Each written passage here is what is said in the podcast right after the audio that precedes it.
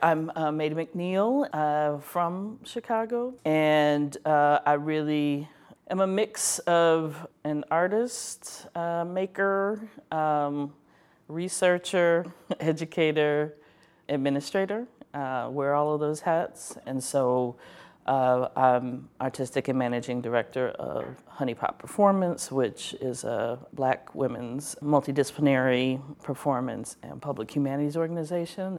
With my other primary hat, I am a city worker, managing arts and culture programs around the, the city and uh, offering support and matchmaking uh, partnerships between uh, artists, arts organizations, and parks. I'm from Chicago. I love the city, love the city so much, even when it makes me angry. you know, I love the contributions of a black cultural community, right? From like the corridors of kind of blues clubs to the birthplace of house music, um, but very often not being acknowledged for that really important contribution. A big part of it starts in South Shore uh, with these uh, kind of membership parties that happen for young, younger queer folks, um, mostly black, but some brown folks. And they start that up because they don't have access or not welcome in a lot of the downtown spaces where clubs are. Then they begin to make deals to uh, rent out banquet halls and then become something else when the teenagers and the young folks get it, get their hands on it, right?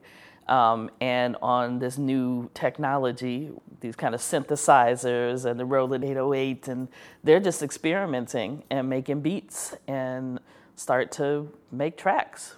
One of the things that I was drawn to around Nick Cave's work was this kind of continuum between the mundane and everyday and then the fantastical, the spectacular, that there's this need to care for these kind of mundane stories or objects or uh, the artifacts that people have in their homes that they don't know the value of, like the care of black things, of black subjectivity. And like that is definitely Nick body of work in terms of kind of taking these these objects that might be read one way and kind of giving them new meaning, thinking about connecting that with house music. That we are talking about the everyday, we're talking about the challenges most often of kind of underserved, marginalized folks, often black and brown and queer, right?